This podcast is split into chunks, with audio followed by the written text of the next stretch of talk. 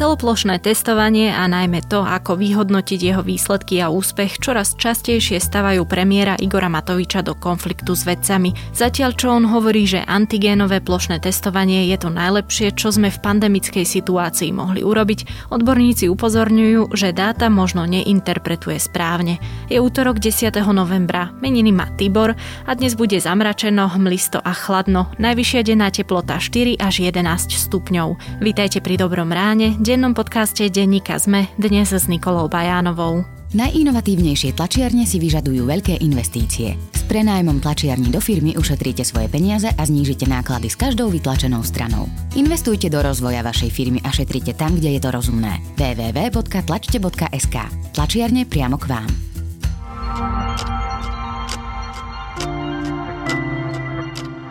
Poďme na krátky prehľad správ. Robert Kaliňák v relácii rozhovory ZKH potvrdil, že vo vinárni u Norberta Bödora v Radoši nebol, no nevie si spomenúť, kedy to bolo a či to bolo na stretnutí s policajnými špičkami a špeciálnym prokurátorom Dušanom Kováčikom. O stretnutí vypovedajú podľa denníka N svetkovia v kauze Očistec, po ktorej skončili vo väzbe viacerí vplyvní funkcionári, vrátane bývalého policajného prezidenta Tibora Gašpara. Celý rozhovor s exministrom vnútra nájdete vo videosekcii denníka ZME a tiež v podcastovej verzii vo vašich aplikáciách. Potenciálna vakcína proti novému koronavírusu, ktorú vyvíja americký koncern Pfizer v spolupráci s nemeckou spoločnosťou BioNTech, má vysokú účinnosť. Dokázala zabrániť vzniku ochorenia COVID-19 u 90% pacientov, u ktorých neexistoval dôkaz o predchádzajúcom infikovaní vírusom. Tretej fázi testovania sa od konca júla zúčastnilo viac než 43 500 ľudí. Dodávateľ testov z Trnavy Eurolab Lambda uzavrel od vypuknutia pandémie obchody so štátom za viac ako 46 miliónov eur. Najväčšiu zákazku firma získala na dodávku vyše 10 miliónov antigénových testov na celoplošné testovanie, zákazky pre nedoplatky v sociálnej poisťovni, ktoré normálne nedovolujú obchodovať so štátom, spochybňujú mimo parlamentné strany a opozícia a preveruje ich aj polícia. Analýza nadácie Zastavme korupciu teraz ukazuje, že chybu pravdepodobne spravila firma, keď keď zrejme o dlhu nepovedala celú pravdu. Sudcovia Najvyššieho súdu nedostanú odmeny. Rozhodol o tom predseda súdu Jan Šikuta, ktorý hovorí, že tento krok je nevyhnutný pre súčasnú, nielen ekonomicky zložitú celospoločenskú situáciu.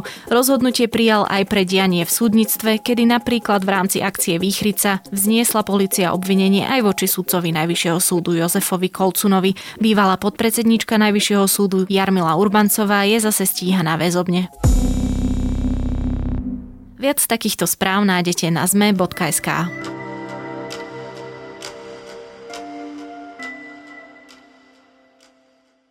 Máme za sebou aj druhé kolo plošného testovania. Premiér od nižšieho počtu infekčných prípadov, ktoré antigénové testy počas víkendu zachytili, odvodzuje úspech akcie Spoločná zodpovednosť a vyhlasuje ho za to najlepšie pre celé Slovensko. Zníženie mobility platné od októbra sa vraj pod klesajúcim trendom nových prípadov podpisuje len minimálne. Nesúhlasia viacerí vedci, a to nie len pre nedokonalosť antigénových testov. O čo vlastne ide, si už povieme s reportérom domácej redakcie denníka ZME Jánom Krempaským. Aký iný dôkaz, keď vtedy bolo identifikovaných 38 eh, tisíc ľudí, teraz ďalších tuším 13 tisíc dokopy, viac ako 50 tisíc ľudí s najväčšou vírusovou náložou, ktorí najviac šíria infekciu, čiže najviac infekčných ľudí sme identifikovali a s ich rodinami dali do karantény a tým pádom ochránili ďalšie desiatky a možno stovky tisíc ľudí, ktorých títo ľudia zbytočne nenakazili.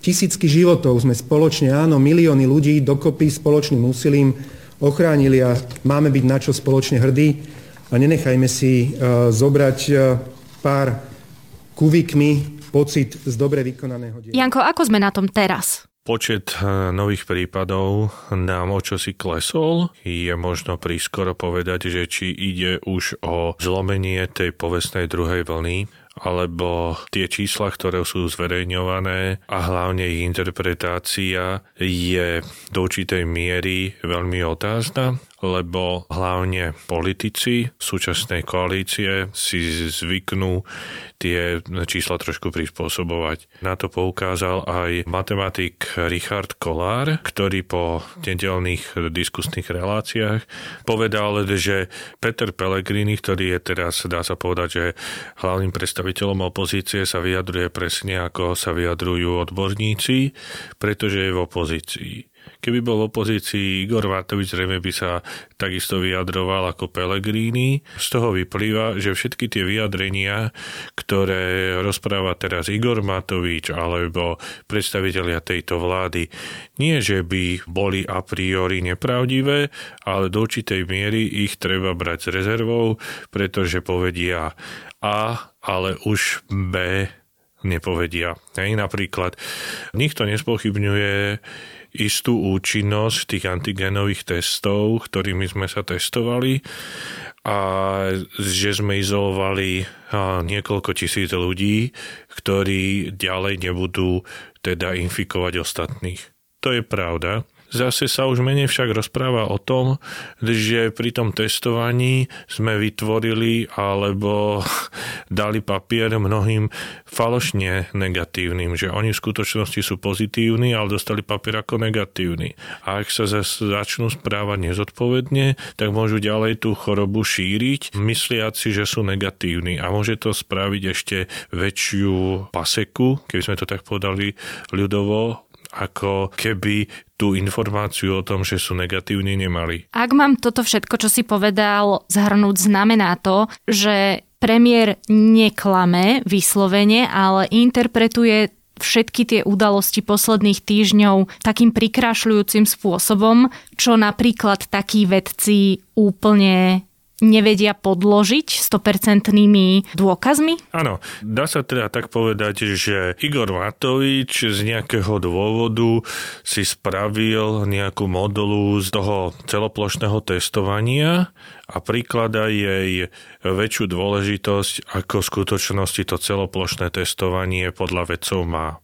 Spravil si z toho možno nejaký politický nástroj, ktorým chce ukázať, že ja som ten, ktorý viem, ako mám konať ja vám pomôžem, ja vás vyvediem z tejto koronakrízy, čo je všetko politická komunikácia, ale v skutočnosti to nie je až, alebo nemusí to byť až taká pravda. Lebo napríklad on veľmi rád hovorí, že má rád matematiku, všetko vždycky na tlačovkách prepočítava, okolko sme klesli a tak ďalej a všetko pripisuje celoplošnému testovaniu. Aj, Aj ten pokles, ktorý sa teraz ukazuje, tak pripisuje celoplošnému testovaniu. Ale odborníci, vedci upozorňujú na to, že my sme tu prijali isté opatrenia od 1.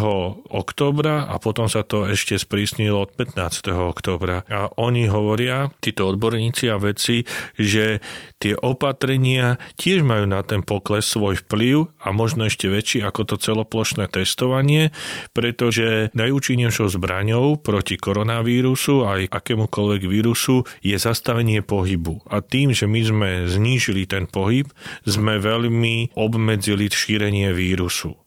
Čiže tieto opatrenia, ktoré Igor Matovič v pondelok opäť tak trošku posmešne na tlačovke označil, akože mali sme tu nejaký malý lockdowník, sú podľa mňa majú väčší vplyv, ako on im prikladá. Čiže vždycky to treba brať troška s rezervou a ja tým pádom nechcem dehonestovať Igora Matoviča ani predstaviteľov tejto vlády, lebo spravili aj užitočné rozhodnutia a to, že stále nie sme sme na takej úrovni, ako je Česká republika alebo niektoré iné štáty, tak samozrejme, že aj oni majú na tom zásluhu, ale rozprávať o celoplošnom testovaní, ako hovorí Igor Matovič, že je to atomová bomba, tak to je by som podal trošku prehnané, keby som chcel sa veľmi diplomaticky teda vyjadriť eh, v tomto zmysle. Potom ďalšia vec, ktorá je, Igor Matovič sa tu veľmi vyžíva z toho, že nám klesajú počty na ora Orave pozitívnych prípadov nových,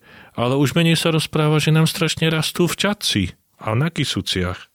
Čiže teraz sa nám to presunulo z Oravy na Kisúce. A to už sa o to menej rozpráva. Alebo minister zdravotníctva Marek Krajčí rozpráva, že máme dosť zdravotníkov. Aj v pondelok to povedal, že máme dosť zdravotníkov v nemocniciach. Ale my ako redaktori sme, keď telefón do tých jednotlivých nemocníc, vôbec nemajú dosť zdravotníkov, hľadajú ich krvopotne, vypisujú inzeráty a tak ďalej. Marek Krajči takisto povie, že presúvame zdravotníkov v rámci jednotlivých nemocníc, alebo že presúvame pacientov ale keď zavoláte do bojníckej nemocnice, keby niekto zavolal, tak oni mali problém, lebo už nemali kde dávať covidových pacientov a z ministerstva im dva dní nikto neodpovedal. Potom im povedali, že povedali im do troch nemocníc, kde môžu presunúť eh, partizánske Topolčany a Trenčín a Trenčín im ledva jedného človeka prijal. Čiže nie sú to len také jednotlivé prípady, Áno. Eh, nejaké čiastkové problémy. Hej, čiže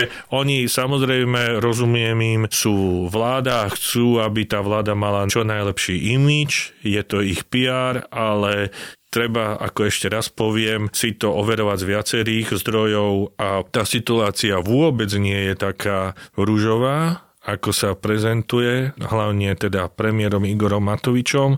Ďalšia vec je taká, že Igor Matovič teraz povie, že toto je atomová zbran, celoplošné testovanie a ako nám to pokleslo. No to sa ešte len uvidí, ako nám to pokleslo, lebo on to ešte o tom nevieme povedať, lebo všetky tie opatrenia, ktoré sú, ktoré sa robia, majú plus minus dvojtýžňové spozdenie a keď sme pri tých nemocniciach, tak odborníci rozprávajú, že my možno ešte len ideme, ako v novembri, začíname november, do najťažšieho mesiaca v novembri. A my to ešte nevieme, čo nám to spraví v nemocniciach. Aj hygienik Mikas v jednom svojom vyjadrení povedal, z týchto čísiel vidíme, že antigénové plošné testovanie bolo dobrým rozhodnutím a zároveň v tom istom svojom vystúpení povedal, ale efekt tohto testovania uvidíme až o niekoľko dní. Tieto dosť rozporúplné vyjadrenia asi neprospievajú takej tej protestovacej nálade, alebo sa mýlim? Akože samozrejme, že neprospievajú, aj keď si myslím, že... Respektíve my možno ani nemusíme takto klasť tú otázku, lebo my ešte stále nemáme dostatočne vysvetlené, či tá protestovacia nálada je dobrý ale nápad. tú otázku, ktorú si dala, tak e, má svoj zmysel. Podľa mňa možno takého bežného človeka ani veľmi tak netrápi, že či nám počet nových prípadov klesol o 10%, o 20% a tak ďalej, ale skôr ich trápi, a to je príklad z pondelkov piatkového rána to, že sa tu príjmajú opatrenia za pochodu, čo z jednej strany je pochopiteľné, keď nám tá krivka rástla a tak ďalej, že nemáme veľa času. Na druhej strane to ľudí strašne e, vyrušuje v tom, že jeden deň sa povie jedna vec, druhý deň to už neplatí, čiže taký, dá sa povedať, do určitej miery chaos. Potom v pondelok sme boli na mobilnom odberovom mieste v Petržálke a tam tí ľudia povedali, dôchodcovia, ktorí tam stáli na napríklad, že to je síce pekné, že minister zverejnil, že kde sú tie mobilné odborové miesta, ale zverejnil to nedele na pondelok v noci na Facebooku. Koľko ľudí a možno staršie generácie majú Facebook alebo sociálne siete a sú s nimi tak nejakým spôsobom zžití. Jedna pani nám povedala, ja som sa to dneska ráno dozvedela. Čiže proste chýba napríklad istá príprava, že dobre, od pondelka začneme testovať na mobilných odberových miestach bude to takto a takto, ale aby to tí ľudia vedeli najneskôr napríklad v piatok, keď sa to má začať pondel. My médiá sme sa to pýtali, pýtali aj v piatok na tlačovej konferencii a tam boli len také vyjadrenia, do nedele všetko bude. Nakoniec to bolo v pondelok ráno, ale to si myslím, že ľudí do určitej miery vytáča, že vy nemôžete prijať nejaké, alebo vláda nemôže prijať nejaké rozhodnutie, že teraz to takto bude a kedy to platí o dve hodiny. No tak to sa takto nedá, lebo ľudia musia byť aj pripravení napriek tomu, že sa nachádzame na istom pochode tou koronakrízou a že veľa vecí musí sa diať za pochodu. Proste chýba troška taký systematický a menej chaotický prístup a to ľudí hlavne vyrušuje, hnevá obyčajných, že proste nevedia na čom sú a že veci, ktoré sa povedali včera, že platia, dnes už neplatia. Ešte sa vrátim nakrátko k tým veciam vedcom. Spomínaný Richard Kolár dokonca napísal, že vedci sa už aj boja niečo povedať, lebo sa e, boja tých útokov zo strany vlády. Koho vlastne premiér počúva pri týchto svojich rozhodnutiach? Veď on má svoj krízový štáb, v ktorom sú aj odborníci.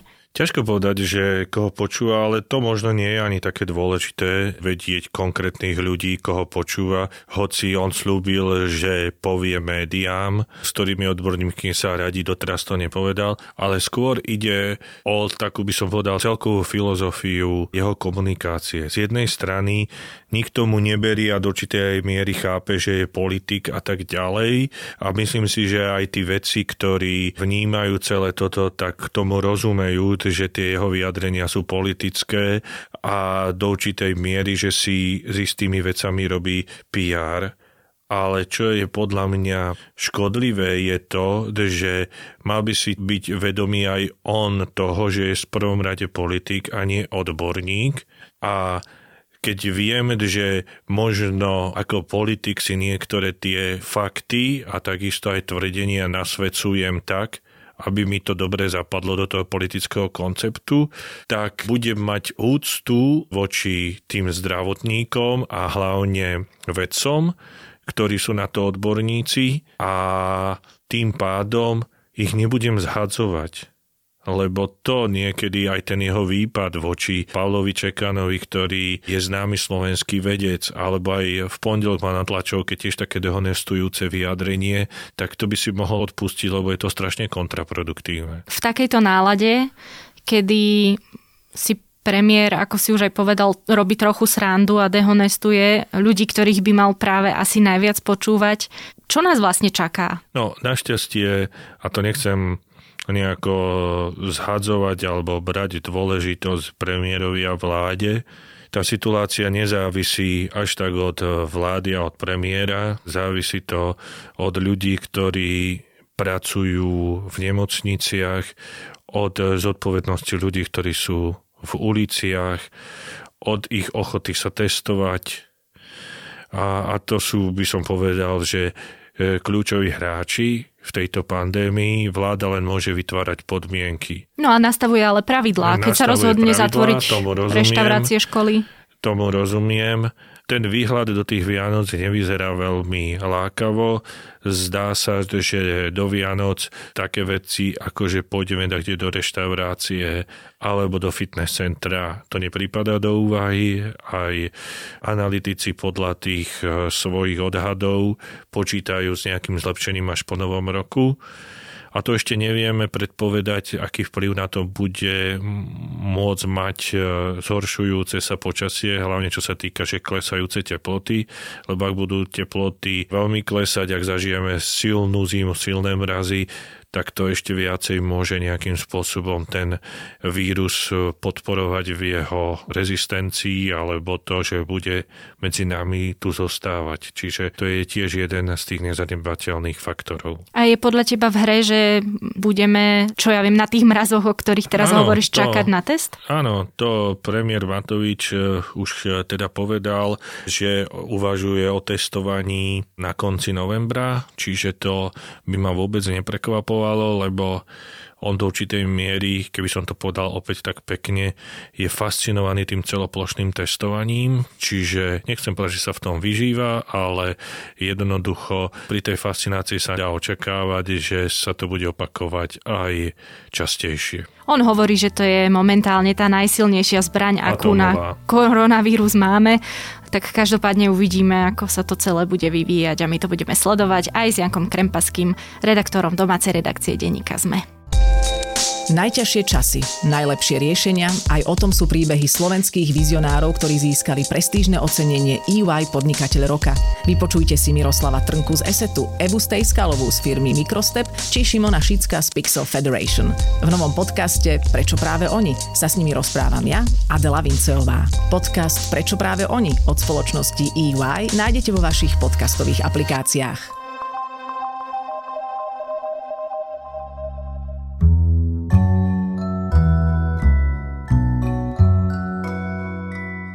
Predtým než sa dostaneme k odporúčaniu na zaujímavé čítanie, doplním, že po našom nahrávaní krízový štáb odobril plošné testovanie, ktoré sa o dva týždne uskutoční v asi 500 obciach a 5 menších mestách. Ide o samozprávy, v ktorých bol počet nakazených v prvom a druhom kole vyšší ako 1%. A teraz už tip na zaujímavé čítanie. Bolesť chrbta je niečo, čomu často nevenujeme väčšiu pozornosť a čo považujeme síce za nepríjemnú, ale prakticky neodmysliteľnú súčasť práce napríklad za počítačom. Že by to tak nemalo byť, rozoberá starší článok amerického Voxu, na ktorý som si nedávno po dňoch strávených na zlej stoličke v domácej improvizovanej kancelárii spomenula. Porovnáva desiatky štúdií, prináša aj odporúčania, ale nie len to. Link nájdete v našom podcastovom klube na Facebooku alebo v texte k dnešnej epizóde. A to je už na tentokrát všetko. Počúvali ste Dobré ráno, denný podcast denníka ZME dnes s Nikolou Bajánovou.